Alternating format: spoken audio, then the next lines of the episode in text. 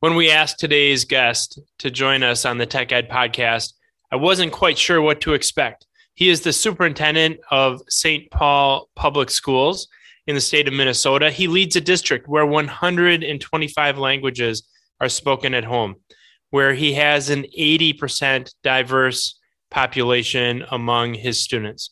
How do you reach parents? How do you reach families? These are all the challenges that he deals with. And we expected Joe Gothard, the superintendent of St. Paul Public Schools, to tell us all about that.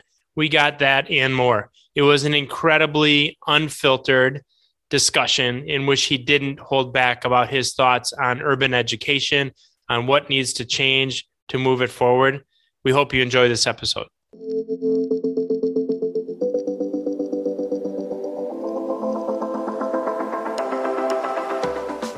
Welcome to the Tech Ed Podcast, where we visit with leaders who are shaping, innovating, and disrupting technical education. People who are not afraid to think differently, not afraid to try something new, all with the goal of securing the American dream for the next generation of STEM and workforce talent. So let's just begin, Dr. Gothard, by welcoming you to the Tech Ed Podcast. Well, thank you very much. I'm glad to be here. We're glad to have you here. We're going to talk initially about St. Paul Public Schools, about your students, how many district schools, the, the size of your population, and so on. Help us understand your district a little bit better. Yeah, we're one of Minnesota's largest school districts. So 35,000 students, about 6,000 staff. Uh, we're also one of the most diverse school districts in the state. 79% of our students identify uh, by a race other than white. We have a large Asian population, specifically Hmong, followed by Black, Hispanic, multiracial, and American Indian. And we're also home to one of the largest Hmong populations in the United States and second for Somali population behind Washington, D.C. So it is very much a global uh, school district packed into the 125 languages spoken at home in the district. And the largest are Hmong, Somali, Spanish, Karen are the largest uh, languages represented other than English in the district. We have 60 to 70 schools and while we really want to focus and strengthen our community schools, we also have uh, programs like International Baccalaureate, Montessori, aerospace, STEM, language immersion, special education sites, and non traditional programs, including evening school and adult education. I mean, we are a birth to beyond uh, high school uh, district and, and we serve the needs of our community in um, incredible ways. We're also the only school district in Minnesota that offers 100% of voluntary pre kindergarten full time. Uh, so there is no longer a half day option. It is a full time program for students in our district. We're also the capital city of Minnesota, proud of that. And in 2017, uh, Mayor Melvin Carter became the city's first Black mayor and a great partner, a Central High School graduate, and a just a wonderful partner of, of the educators and students and families in our district. And I think it's important to last say that we do sit on traditional Dakota land. It is a place where the Mississippi and Minnesota River, as I'm I can almost see it from my office, come together in that exact area is called Bdote. And it's a sacred place of the Dakota people who were the first people of the region. So, an incredibly diverse school district, diverse region in terms of the geography, in terms of the individuals that have inhabited that area over hundreds and hundreds of years, diverse in terms of the populations that you're reaching 79% identifying as something other than white and 125 languages. Wow, that, that really kind of sends that message home for me, it's also an urban environment. As you know, I visited the Twin Cities. I've spent plenty of time in St. Paul. Some might say we're at a bit of a tipping point for urban education here in the United States, and that people are waking up to the fact that we can and we should be doing things in a little bit different way. Do you agree with the premise that people are starting to wake up to this, and if so, why? I, I do, and I and I think the you know the last twenty months. Let's face it. You know, March fourteenth, twenty twenty. I remember these dates just like they were yesterday that is the Saturday that I learned from our Commissioner of Education that the governor was going to host a call with us on that Sunday, the 15th, to discuss COVID 19 before we were using that word in every sentence. And, you know, that for the first time in my career, you know, 27 years now in, in public education, was by far the greatest unknown that I had to leap into as a person, as a professional, as a leader, and say, we're going to be okay and we're going to figure out a way to do this. Uh, so I think that right there presented a real challenge for us. I mean, knowing that we have, you know, 70% of our students qualify for free and reduced price meals, the three stipulations of the peacetime orders at that time were for us to provide essential childcare, families of essential workers, uh, for us to make sure we were providing meals to all of our students, and to provide a distance learning education. So when you think about the economics involved in those three feats, it was incredible to do that in a pandemic. But it also showed for us what many have known for years the incredible divides in how families and children are able to access their education. I think the other biggest thing that we learned is the adults in, in education. I mean, if we look at the average age or generation of teachers today, and this is by no fault of, of our teachers. Many of them were not born with a device in hand. I was talking to a staff member this week, and she was sharing with me, the, the mother of two teenagers, the idea of digital natives versus digital immigrants. This is something that we've had to encounter and try to learn to keep up or to keep ahead. Our children today, for the last 10, 15, 20 years, very much born with that in mind. And the idea that we are a linear, sequential society if you look at some ages, and I'm sure there's a cutoff, our kids today are getting so much information from so many different sources at the same time that their brains are wired very differently. You know, they're able to store and sort and analyze information in ways that we're not programmed to program for them in, in many of their classes. And I think it really does factor into the engagement level for learning today. Again, not saying that the way we're doing it is wrong, what I am saying is it's very different from a meaningful and relevant learning that I think our kids are ready for and wishing for today. Uh, so I think those are things that we have to work on without a doubt. Yeah, that digital native observation is really interesting to me. We see a number of districts all over the Midwest, all over the United States, adopting things like teaching students how to program robots, for instance. And a lot of times people in industry will say, you know, is it really possible to teach a sophomore in high school how to program a robot? And the, the answer is that they find it a lot easier than in some cases the adults in the room because they're just so fearless when it comes to technology. They'll dive right in and they'll they'll learn something. You know, I've got a my oldest child is actually in his early 20s now. And we have this really interesting cutoff where all of our photographs of him until he was about five or six, maybe seven years old, are like the old fashioned you know, you took him on an old fashioned camera, you had him developed at the convenience store, at the drugstore, or what have you. And then all of a sudden, there's this cutoff where everything after that is digital. And we forget sometimes that certainly the students that are going through their high school careers now and all the students that come after them, they are those digital natives. That technology comes really, really natural to them, uh, which provides a challenge to your point uh, in terms of preparing education to meet that digital generation. And we know that we have to change.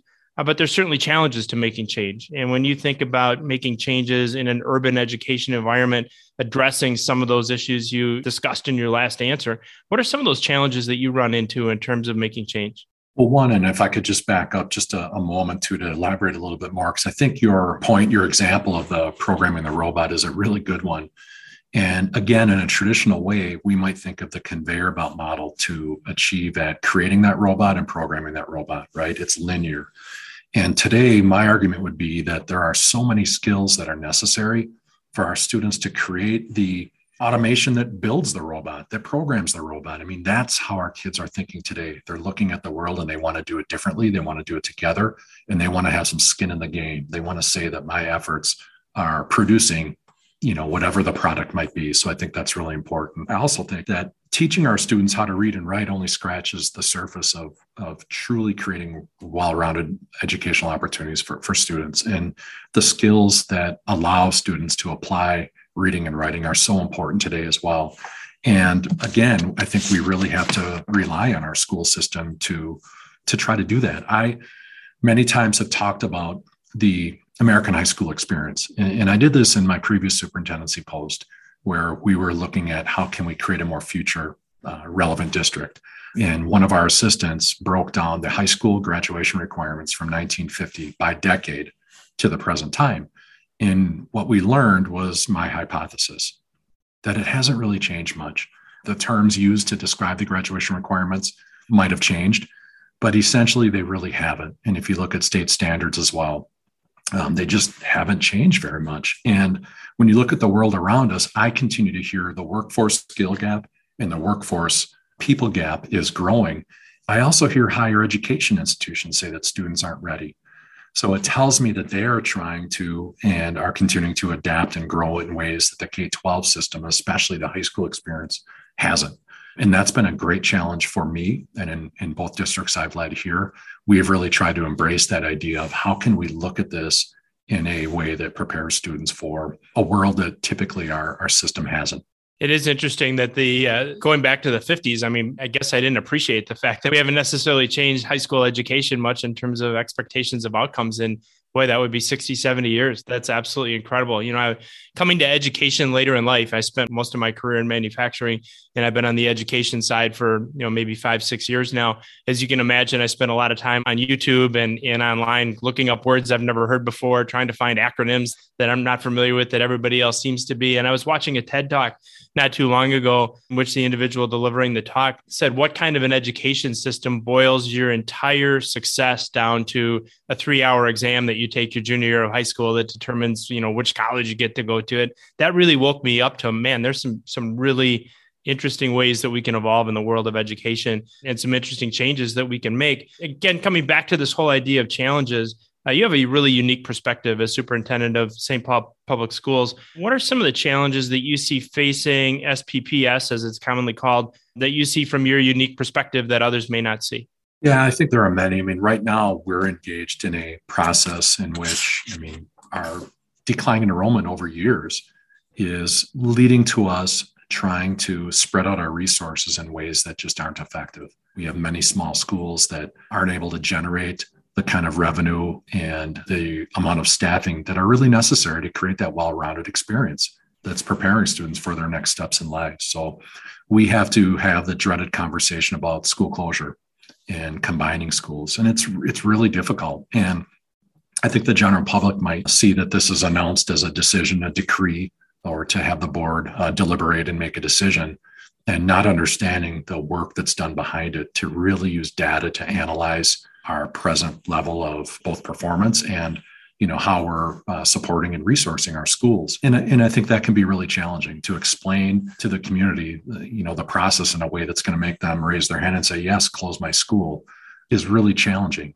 I grew up in a school district where when we were in seventh grade, they closed one of the three middle schools in our district. And those students all came over to my school. I was at the school that got to survive, and, and we had all these other students that came over from this other school. There's two things. My wife and I just drove by that school about two weeks ago when I was reminiscing about that. I could still remember which kids were Hawthorne kids and which kids were Longfellow kids, which provides a little bit of a you know a reminder of how some ways disruptive that can be to an individual's life but i also think about all the friendships that resulted and the pathways that these students ended up on that they may never have been on had their school not closed in the way that it did so you never know as you're thinking through those challenges what opportunities you're creating for those students and i know that that is at the heart of uh, the decisions you're making even though they're tough decisions Definitely. And I think that, you know, again, right now, the emotion of it to talk about that at the heart of it, you know, I can understand the hurt. I shared last night in a virtual meeting how grew up around the corner from my elementary school. Very much I, I, identify with it in terms of my youth, my childhood. At the same time, I've got to try to illustrate to this community how sometimes an addition by subtraction mentality has to lead to these recommendations and decisions of saying that it's going to be better on the other side of this. Here's how, here's why. The hard part is unless that's, you know, in your hand, you're able to observe it. It can be really hard for many folks, just about all folks to really see uh, what that future might be. But I, I would agree that I think our best days can be ahead of us when we plan and we do this together.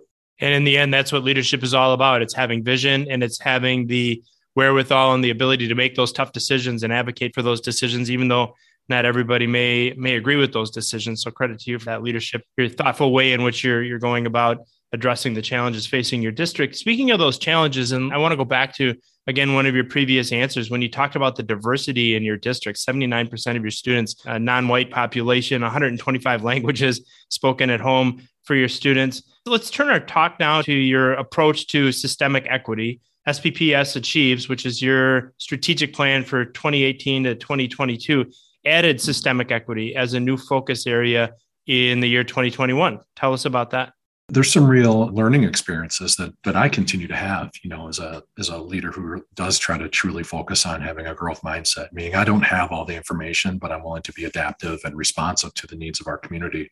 Our strategic plan was based on a framework that the board approved back in 2018. At the heart of it was to increase long term student outcomes, specifically in closing gaps between students who, for years, have been underserved, historically underserved in our school district and school districts around the state and country for that matter. And the assumption that I think I made as a leader is that in order to close these gaps, that equity is found everywhere in the district, which it is and it should be. but it wasn't a true focused area of the plan. And, you know, I feel like one thing that we left out was having that systemic equity vision that encapsulates the entire plan. So we did add that, you know, right before the pandemic or right during the pandemic for our, our next focus area of our strategic plan. We added a fifth focus area of, of systemic equity. And for me, we can learn about equity, we can learn about our history, we can learn about all the data points that lead us to say that students are not served in the same way and don't achieve at the same levels in the district. And that's many times where equity stops. And, and I can say that in many of the schools and, and districts I've worked in, that's been the case. Systemic equity is identifying inequities, removing them, articulating uh, what steps you're going to take and recommendations you're going to, to make to truly make them better and to have that be part of our day-to-day operations in, in the school district. And to me, it gives it gives permission, if you will, for us to be unapologetic around being observers of inequities and doing something about it right away. And it doesn't have to be, you know, written in the goal in your September school improvement plan. It should be written as part of what you do every single day in making sure that we're looking at opportunities to remove barriers and inequities that are preventing children and families from accessing an education in the way that's going to lead to improved long-term student outcomes. You know, I love the words give yourself permission. I've got a really good friend who used to teach art at the University of Chicago, and that was where he started with all of his art students, believe it or not, which is, you know, give yourself permission to see things in a different way, give yourself a permission to maybe step out of the status quo. And certainly that's what you're attempting to do with your systemic equity approach to SPPS achieves. What are some specific initiatives or objectives or an example of some of the things you're doing to promote this effort?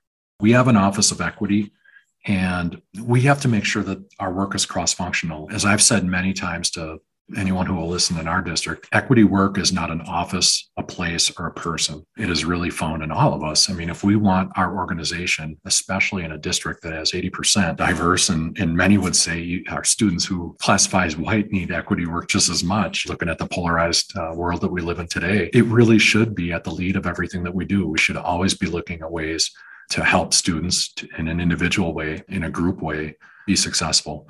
So, one of the first ways that we're rolling this out is we are in the process right now of embedding a graduation requirement for critical ethnic studies to be a course that all sophomores will take. Uh, that would be effective first for the class of 2025. Um, critical ethnic studies is a way for students to understand who they are as individuals and to see where their place in society through their history, through their lived experiences, how that is intersected with their education, with their community. Um, and it is, uh, we had a report out last week at, at one of our board meetings. It was a highlight of mine and, you know, my fifth year here now you know just hearing how one of our educators is working with her class and piloting you know what will become a graduation requirement for our district we're also providing all of our teachers and administrators resources and time. One of our strategic focus areas is to have a culturally relevant and effective instructional setting for all of our students. So again, looking at how can we have ethnic studies not just be a course in a moment in time, how can it be the way that we look at all of our students from the moment they enter our school district, knowing that they bring unique assets, unique experiences, and fold that into the educational experience. Too many times we open the doors and the mold is there, and students either fit in it or they don't. I am saying that our mold needs to be adaptive and it needs to be adaptive in an, in an equitable way and certainly in a way that recognizes and builds upon prior lived experiences and historical experiences that our students have faced. Sometimes that is unpacking trauma that students have experienced. And, you know, we have a large refugee community, students who are newcomers to, to our country, to the American school system.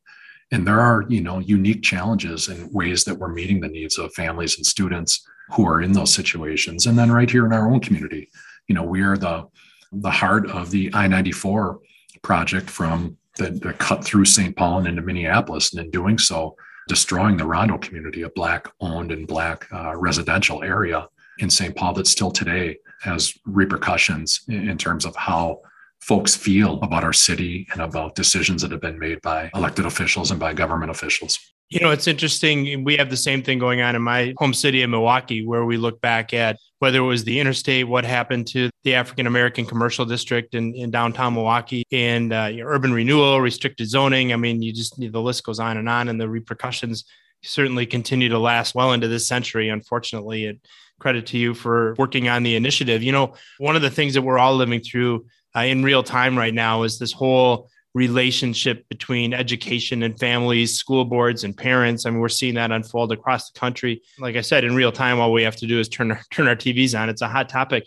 Is this initiative that we're talking about here limited to the classroom, or how have you involved parents and, and families in the decisions and the efforts? First, we have to do a better job of it. So I, I would say yes, predominantly it is. Obviously, we have our students for a, a finite amount of time and their families for even smaller. But when I look at it, we are in a city right now, thanks to the leadership of Mayor Melvin Carter. Every child born in St. Paul gets a $50 college savings account. Um, college Bound St. Paul is the name of that program. So I've been able to frame this in a way that that is the contract to this entire community that every baby born in the city is worthy to have opportunities for their future. And it's up to us. And when I say us, I mean everyone who touches two feet down in this community, whether you live here, work here, or live here and work here, um, to make sure that we're doing our part in, in helping support our children uh, because we know we want each of them to have a successful future. So, in doing that, it's for me been a way to really look at this as a two generational approach. Certainly, we want all of our children to go on and have opportunities. And I'm not saying everyone has to go to college, but I do think the preparation have that choice is really important. And I think many of our families have not had that experience either. So, we have to really look at educating families on how to support children for their futures as well. So, one of the initiatives that we have in our district is a personal learning plan. Now, that isn't new. And that isn't something that will shock the audience as, as they hear this. Here's the difference though. In my education, I think I was 16 years old before I took a career interest you know exam or the caps test i believe it was called back in the 1980s two-thirds of my education was over. Two-thirds of it was done. We right now are asking our kindergarten students to begin filling out their personal learning plan. We want to find out what the assets talents dreams of our students are again so that we can adapt our school district to the unique sets of assets that each child brings because each of them does if you're not good in writing or reading there is something that you're good at and we have to build on that instead of always looking at how do we fix deficits and to me that's why i'm championing this plp work the personalized learning plan work that we're doing and i think it could redefine our entire district for the future and we're going to dive into that PLP work in just a moment. I want to reflect on a couple of the things that you just said. You know, the first one is this whole idea of when do we get an opportunity to think about our career readiness and our career opportunities and, and when do we think about what it is that we want to do long term i learned a lesson several years ago actually from one of your neighbors a gentleman by the name of brad thorpe who teaches at hennepin community college and brad had done a study as part of his master's thesis where he looked at how students make their decisions about which careers they want to explore. One of the things that he found that I just always found fascinating was especially girls will make decisions about career choices as early as middle school and sometimes in some cases even sooner than that. And he said it's not so much that they decide what they want to do, but they start turning off to certain career choices and thinking that those are those choices aren't for them. So really fascinating. I think many students in in our generation had that same experience where you really didn't think about it until you were a sophomore or junior in high school. And it is so very important to start thinking about it sooner. I've got a management philosophy, having spent years in in corporate leadership with manufacturing companies that really plays right into the second part of your answer which is one of the jobs of a leader isn't so much to figure out what the team isn't doing well and have them do it better, but it's to figure out where those natural talents and tendencies are because we're all born with a handful of them, and then try to create career opportunities for people that are completely aligned with what it is that they're interested in, what they enjoy doing, which, by the way, is typically what they're going to excel at as well. So uh, I think our, our thinking in two different worlds, education and manufacturing, very, very well aligned in that regard. I want to talk now about the cost of, you know, there's certainly a cost of adding systemic equity, a cost of SPPS achieves, but there's a cost to not doing these things as well. For other districts, especially urban districts across the United States that are in similar circumstances as St. Paul Public Schools, what do you think is the cost of not implementing systemic equity? When you think about um, and you can read about any social determinant of health in your community, and you will always find a tie to education in there. And many of these data are not pleasant to look at. And you can look at education experiences and education levels of folks who are incarcerated, you know, folks who are caught in the criminal justice system. You can look at wage earning, you can look at unemployment, uh, you can look at health in general. And many of that goes back to education. It is such an important civil right that we are, you know, that we're designing the, the very best of an educational system that allows every person to be successful. And that's why it's important to me uh, to make sure that our students all the way through our entire system feel like they have an identity. I think too many times identity of students is a percentage or a proficiency. And when you think about the lead story in education, often it's about that. And it's not about the individual. It's not about the, the talents and the skills that children bring. It's not about asking students to think critically about the climate or about the murder of George Floyd, which taught us all amazing, amazing things. When you hear 15 year olds talk about George Floyd versus 55 year olds talk about George Floyd, you're in two different worlds. And it just tells me that our youth of today have a lot of ways that they feel uh, about their society, about their education. And, you know, I just want us to be as responsive as possible. And in doing that, it is very much an equity effort, you know, to really look at who our students are today and in their experiences and make sure that they can have their identity and their education and they're simultaneous. It's not one or the other. We don't ask students to go through the school doors and shed who they are to fit into the school. In fact, it should be just the opposite. Who they are should shine and it should show up in their curriculum. It should show up in what I hear often is the number one issue in equity hire more teachers who look like their students. And especially in this community, that's really important for us. I've told many people if you want to look at where diverse teachers are, we don't have to leave the state, go into any of our classrooms. And they're the future teachers who could live and lead right in this district. Exactly right. We promised you a candid discussion with Joe Gothard, superintendent of St. Paul Public Schools, and we got one but we didn't finish there. Join us next week for another episode, the follow up episode to this one, in which Dr. Gothard talks to us about the 12 hour school day. Are our students ready to be in the classroom, in the school, and enjoying experiences around their education 12 hours a day? Find out next week. Thanks for joining us for this episode of the Tech Ed Podcast.